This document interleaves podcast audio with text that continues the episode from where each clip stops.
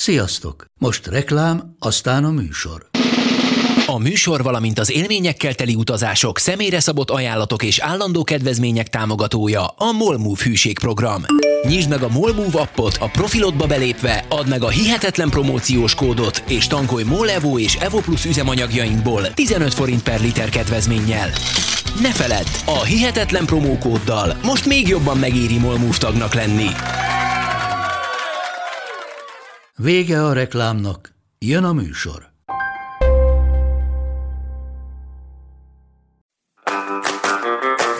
Sziasztok! Ez a Töri Fakt. A Hihetetlen Történelem Podcast érettségi felkészítő sorozata. Tündivel, Andrissal és Marcival. készülj velünk az érettségire. Kezdünk! Sziasztok! Sziasztok! Sziasztok! Ez a Törifak negyedik adása, a téma pedig a zsidó monoteizmus. Vágjunk is bele. Ahogy azt már hallottátok, a témán kapcsán a zsidó vallást, illetve zsidó történetet fogjuk vizsgálni. Ezt párhuzamosan próbáljuk majd nektek bemutatni. A témakört illetően továbbra is maradunk egyébként az első témakörnél, az ókornál. Kihangsúlyozom egyébként, hogy ez korábban emeltes téma volt, és 2024 tavaszától tették át a középszintű követelmények közé. De nézzük, hogy mit is takar ez az érettségi téma számotokra.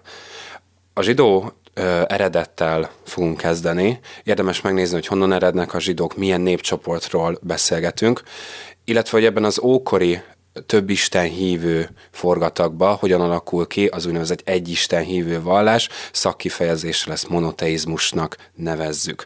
Ezt követően megnézzük, hogy a zsidók hogyan éltek a rómaiak felhatósága alatt, majd pedig a már úgynevezett hellenizálódott zsidók történetét fogjuk egy kicsit közelebbről megvizsgálni. Akkor kezdjünk azzal, hogy a zsidóság honnan is ered, honnan ered az ő történetük. Ahogy ezt már az előző két adásban is hallhattátok, legérdemesebb mindig egy térbeli, időbeli elhelyezkedéssel kezdeni. Itt mind a kettő egy kicsit nehézséget okozhat, pontosan területileg körülírni a zsidóság történetét, hiszen a zsidóság történetében találunk vándorlási időszakot is, de ha a vizsgált témánkat nézzük, akkor az a Kánaán vidéke lesz, amit a rómaiak később Palesztinának fognak elnevezni. Ez a terület nem egységes, ahogy egyébként ugye ma sem, hiszen elég sok konfliktus is adódik, akár ma 2024-ben is abban a térségben. De ha megpróbáljuk földrajzilag ezt körülírni, akkor a Kánán vidék az a Jordán folyó és a Holtenger vonalától egészen a földközi tengerig húzódó hegyes vidék volt. Időben kicsit azért könnyebb dolgunk van, a zsidóság története természetesen Krisztus előtt körülbelül a 13. századtól veszi kezdetét, egészen pontosan a 12 zsidó, azaz Héber törzs szövetségével fog elindulni a zsidóság története. A zsidóság eredetével kapcsolatban azt mondhatjuk, hogy egy kettős eredet elméletről beszélünk, erről majd egy kicsit később fogunk részletesebben is szót ejteni. Ugyanakkor az már közismert tény és fontos információ az érettségire is, hogy a zsidóság egy sémi eredetű keletről érkezett népcsoport, akik Egyiptomból vándoroltak be, majd a palesztinában található népek közé olvadtak be. A zsidóság összetartását, összetartozását nagyban elősegítette, hogy hitük szerint ők egy kiválasztott nép voltak. Egyébként a Héber szó is erre a kiválasztott népre utal, méghozzá Isten akkoriban még Jakve kiválasztott népe, hiszen ekkor még nevesítették Istent, Jakve kultusz uralkodott a zsidóság körében. Ez a Jakve kultusz fog majd szépen alakulni különböző történelmi politikai események hatására egy Isten hívő monoteista vallássá. A zsidóság történetéről egy alapvető forrásunk a Biblia, egészen pontosan annak is az Ószövetségi része, vagy más néven Ó Testamentum. Héber Bibliaként is emlegetjük, nyilván Héber nyelven íródott. A következő adásban lesz arról szó, hogy a zsidók hogyan viszonyulnak a Biblia- második részéhez, az Új Testamentumhoz, azaz az Új Szövetséghez. És akkor nézzük meg most, hogy mi ez a kettős elmélet, amit említettél. A kettős elmélet hogy a zsidóság eredetéhez kapcsolódik, ha nevesíteni akarjuk, ez Ábrahám, illetve Mózes történetéhez kapcsolódik. Ábrahám Mezopotámia városában, egyik városában, Úr városában született. Mezopotámiában, úrvárosában elpusztították az Isten szobrokat, ezért ö, Ábrahámnak mennie kellett, hiszen ő tiltotta a több Isten hívő vallást, ezért is pusztította el ezeket az Isten szobrokat. Ábrahám fia volt Izsák, akinek gyermeke Jákob. Jákobnak 12 gyermeke született, akik a 12 héber zsidó törzset jelképezik, az éhínség elől menekülő Jákob és fiai pedig Egyiptomba menekültek le, és ott kezdett letelepedni a zsidóság. És biztosan sokan ismeritek az ide kapcsolódó bibliai történeteket, például Ábrahám és Izsák történetét. Ugye Ábrahám már nagyon idős volt, és a felesége Sára is nagyon idős volt, és már nem nagyon bíztak abban, hogy lehet gyerekük, de egyszer meglátogatta őket egy angyal, akiről egyébként nem tudták, hogy angyal, mert emberi formában jelent meg, és azt mondta Ábrahámnak, hogy hamarosan fia születik, mire Sára, mivel hallotta ezt a beszélgetést, nevetett magában, mert arra gondolt, hogy hát ez nem valószínű, hiszen ő már idős, és így nevezték el Izsáknak a fiút, aminek az Izsák névnek az jelentés egy kinevet. Ezt nem is tudtam, de ezt Nem nem tudtam amúgy. Illetve biztos többen láttátok már a József az Álmok királya című rajzfilmet is. Ugye ez Józsefről szól, amit említett most Marci, hogy volt egy nagy éhínség, és Egyiptomba menekültek József testvérei, de mielőtt még oda mentek volna, és hogy hogy került oda József, őt ugye bedobták egy gödörbe, egy kútba a testvérei, mert féltékenyek voltak rá, amiatt, hogy az apjuk őt szereti a legjobban. De aztán ő kiszabadult onnan, és Egyiptomba került, és a fáraó nő szolgálatába állt, dolgozott a fáraó udvarában. Viszont a fáraó felesége szemet vetett rá, és hát megpróbálta elcsábítani, aminek József ellenállt, és a fáraó felesége ezen megsértődött, és börtönbe vetette Józsefet, ahol ő több álmot is látott, és előre megjósolta, hogy Egyiptomban éhínség következik majd be.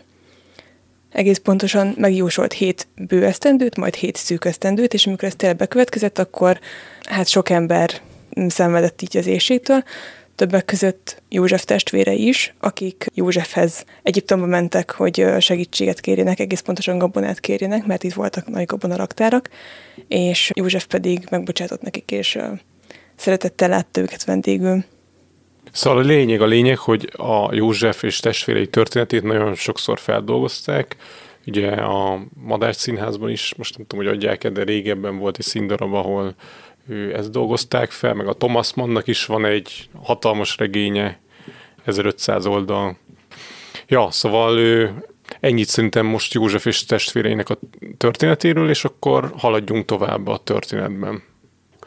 Kettős elmélet második fele az Mózes története. Ugye Mózes második könyve történelmi forrásként is szolgál, hiszen ebben a második könyvben, azon is belül az Exodusban Mózes leírja, hogy a fáraó megirigyelte a zsidó nép növekedését Egyiptom is rabszolgasorba taszította az egyiptomi zsidóságot, sőt elrendelte, hogy az újszülött fiúkat ugye öljék meg Egyiptomba. Mózes anyja ezt elkerülve a Nílus vízére tette Mózest egy kosárban, és hát mit az Isten, épp a fáraó leánya szedte ki a Nílus vizéből Mózest, és nevelte fel, mint saját gyermekét.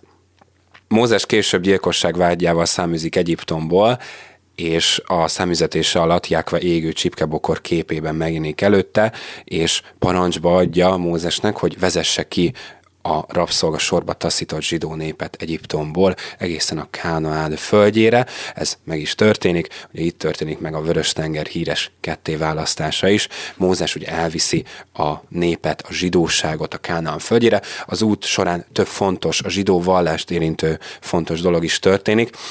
Itt gyakorlatilag itt válik a zsidó nép egy kiválasztott népé a vándorlás során, az egyik a sínai hegyen történik meg, amikor Mózes felmegy a sínai hegyre, és két kőtábla formájában lehozza a tíz parancsolatot.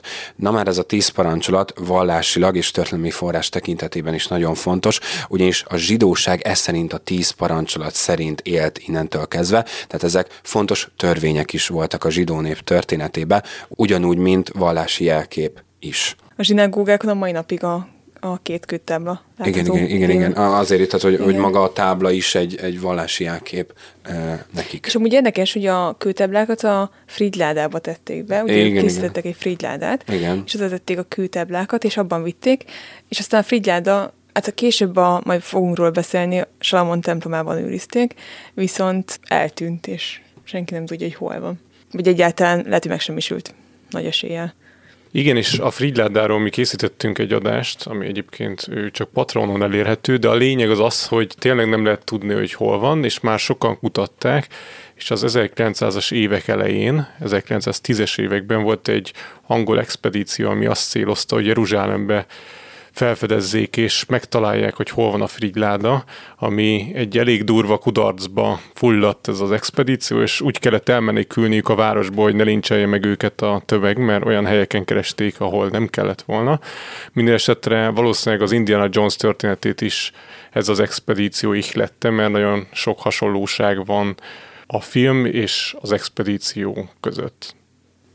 Most pedig térjünk át arra, hogy milyen történelmi változásokon ment keresztül Kánaán vidéke, illetve a zsidó nép, valamint ezen változások mentén hogyan formálódott ki az egyisten hit, vagyis a monoteizmus.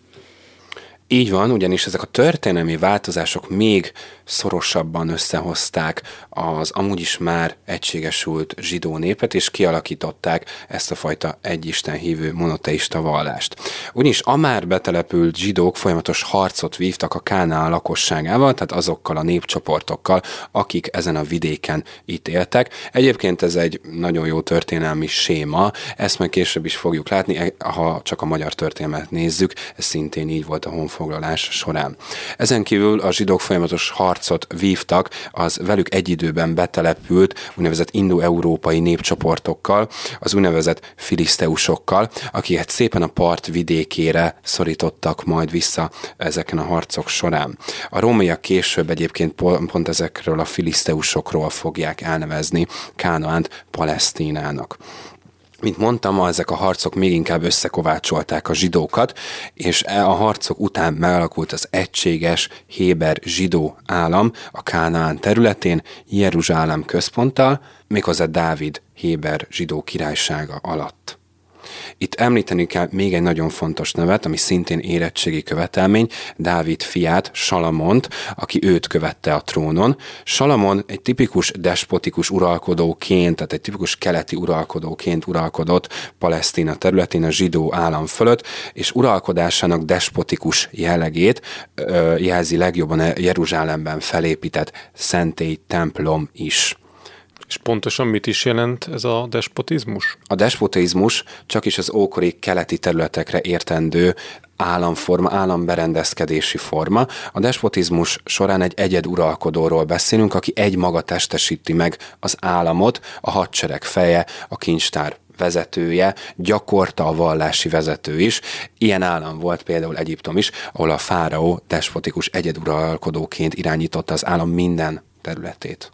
És ez Főleg. Salamonnál is hasonló volt? Tehát Igen, bár ott Salamonnál azért ez lazább, despotikus hatalom volt, mint a fáraónál. Mm. Tehát ott a fáraónál azért közrejátszott, hogy őt istenként tisztelték mármint a fáraót magát, mm. az egyik isten leszármazottjának, ugye, míg ugye, ugye a Réa napisten leszármazottai a fáraók végig, míg azért ugye Salamonnál ez a Jakve kultusz azért elég erős monoteizmust adott. Tehát ez emiatt annyira erős despota hatalma nem volt, mint mondjuk a, a fáraónak. Igen. Salomon egyébként még arról híres és ismert, hogy egyrészt nagyon nagy volt az ő gazdagsága, másrészt a bölcsessége, és a Bibliában a prédikátor könyvét és a példabeszédek könyvét azt, azt ő írta, ő volt a szerzőjük. De hát egy uralkodó sem él örökké, és Salamon halála után az ország ketté is szakadt. Így van, ez a két részlet, északon Izrael, délen pedig Júdea, Judea provincia, ami majd a rómaiak provincia, egy fontos provinciája lesz. Hát itt a körülmények a zsidó népen belül egyértelműen rosszabbra fordultak, társadalmi feszültséget, társadalmi problémát okozott, és mindegy a történelemben mindig a társadalmi feszültségek változást fognak ö, eredményezni egy népcsoport vagy egy nép életébe. A körülmények romlása miatt a zsidó vezető réteg, ez egy vallási vezető réteg volt egyébként, elfordult ettől az erős Jakve kultusztól, ami gyakorlatilag az Egyiptomból való megérkezés óta jellemző volt a zsidóságra, és idegen kultúrák beáramlását idézte ez az eltávolodás elő. Ezek voltak a proféták, pontosabban a proféták azon személyek voltak, akik ezeket az új kultúrákat hirdették. Ha a jelentésüket megnézzük a profétáknak, hírnökök vagy szóvivőként tudjuk őket megfogalmazni. Ezek a proféták maguk köré gyűjtötték a népet, megjövendölték Isten büntetését az idegen istenek tisztelete miatt. Ezt követően azt látjuk a zsidó nép történetébe, hogy folyamatosan más külső nagyhatalmak, birodalmak felhatósága alá kerül a zsidó nép. Kezdve az asszír birodalommal, a Krisztus előtti 8. században történik meg az asszír birodalom beszivárgása Palesztina területére, vagy hát akkori Izrael és Júdea területére.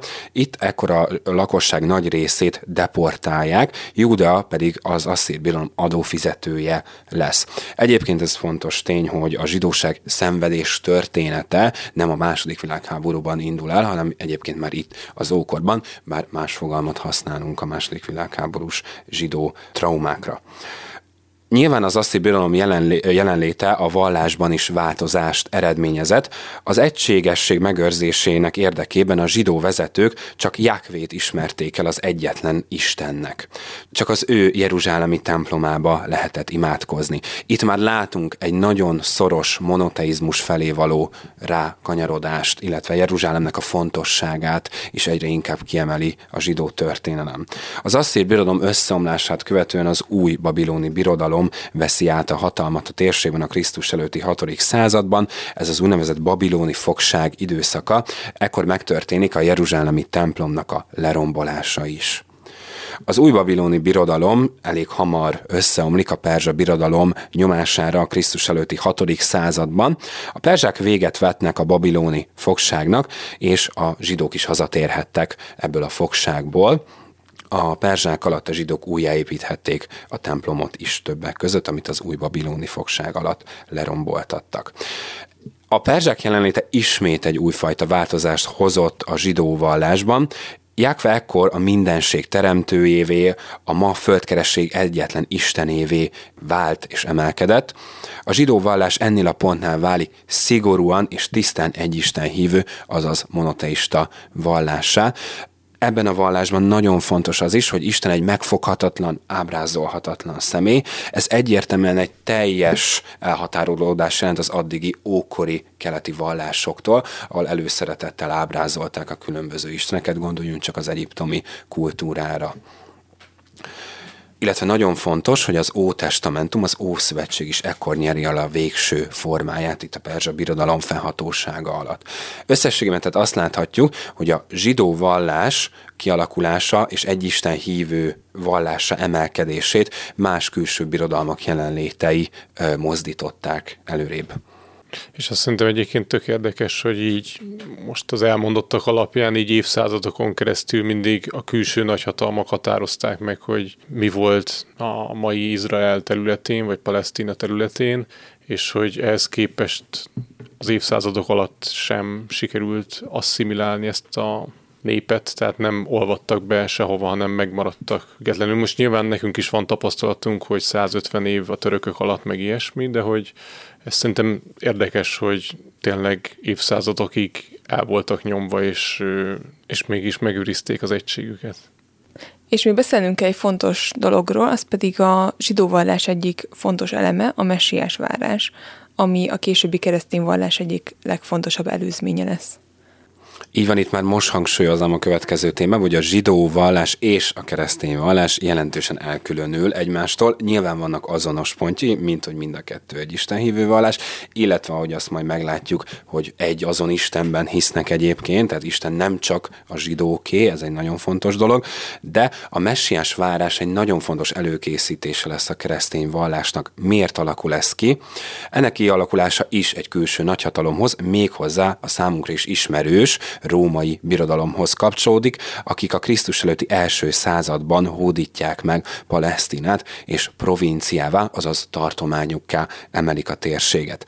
A zsidó vezetők ekkor együttműködnek a rómaiakkal, az együttműködés során a zsidók megtarthatták a trónjukat és az egyisten hívő vallásukat is többek között, ugyanakkor a zsidóság egy része ezt árulásnak veszi, és ez az árulás fogja elindítani egyébként a zsidó történelemben és a zsidó nép között gyakorlatilag ezt a messiás várás tudatot. Mi is az a messiás, ugye a messiás az megváltót jelent, azt a szemét, aki megváltja a zsidókat a szenvedésüktől, akár gondolunk itt a rómaiak által okozott szenvedésre is. Tehát, bocsánat, tehát a, mondjuk az 5. században Krisztus előtt ez a megváltó kultusz, ez még egyáltalán nem is volt?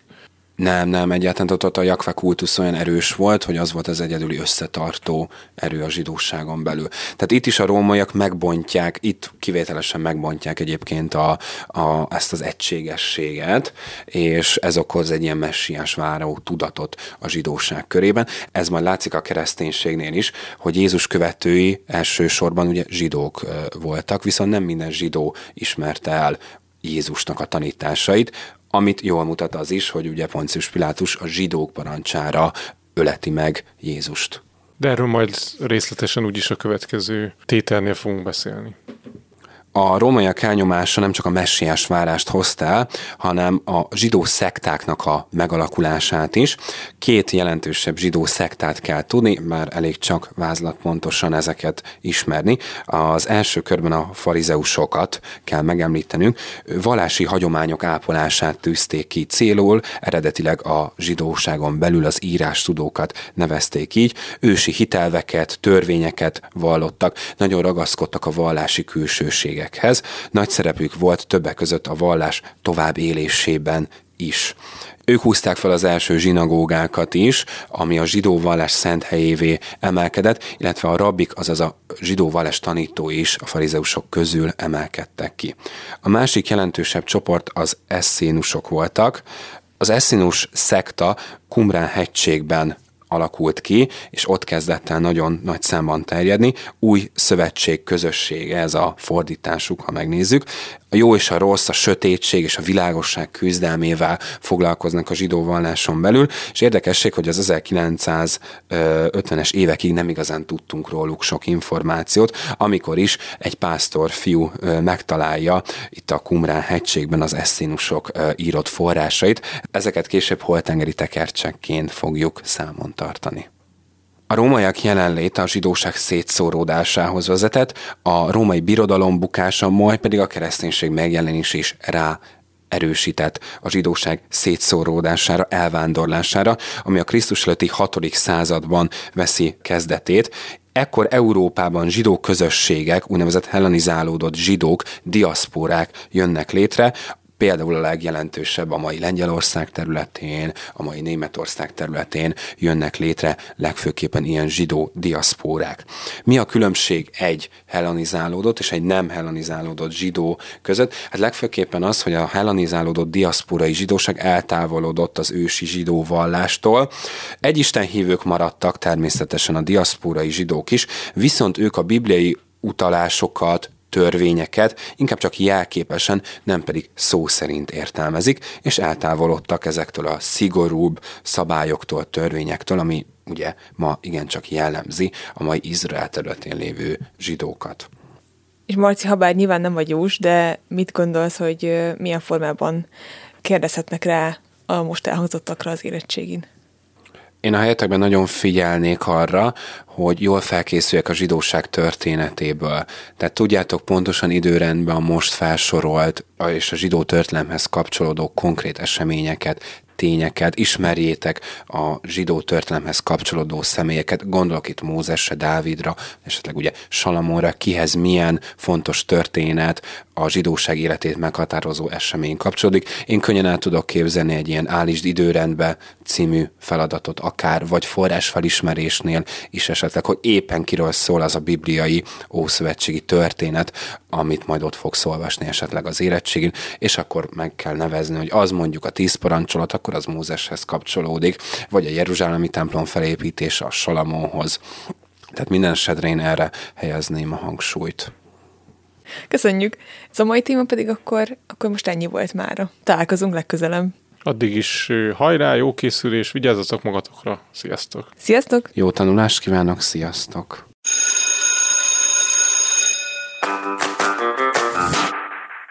Kövesd a Történelem Érettségi Instagram oldalunkat is, ahol további hasznos anyagokat, vázlatokat, fogalomgyűjteményeket és érdekességeket találsz a felkészüléshez. Ha pedig szívesen hallgatnál érdekes történelmi sztorikat, kövesd a Hihetetlen Történelem Podcast csatornát is.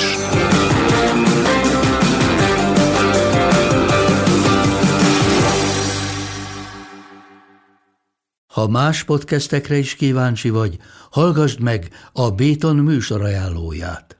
El tudod képzelni, hogy a podcastet, amit éppen most hallgattál, fél év múlva már a mesterséges intelligencia generálja? Mi sem. De ha érdekel, eljött már a gépek lázadása. Hallgass bele az Embertelen podcastbe. Orsós Lajos vagyok, a műsor házigazdája. Egyelőre még élőben. Egyelőre. Fedezzük fel együtt, hogyan ismerkedik, randizik, mesél és vitatkozik Betty és Péter, két teljesen mesterséges intelligencia. Lajos, a podcast címét mond még egyszer, Léci. Oké. Okay. Embertelen podcast.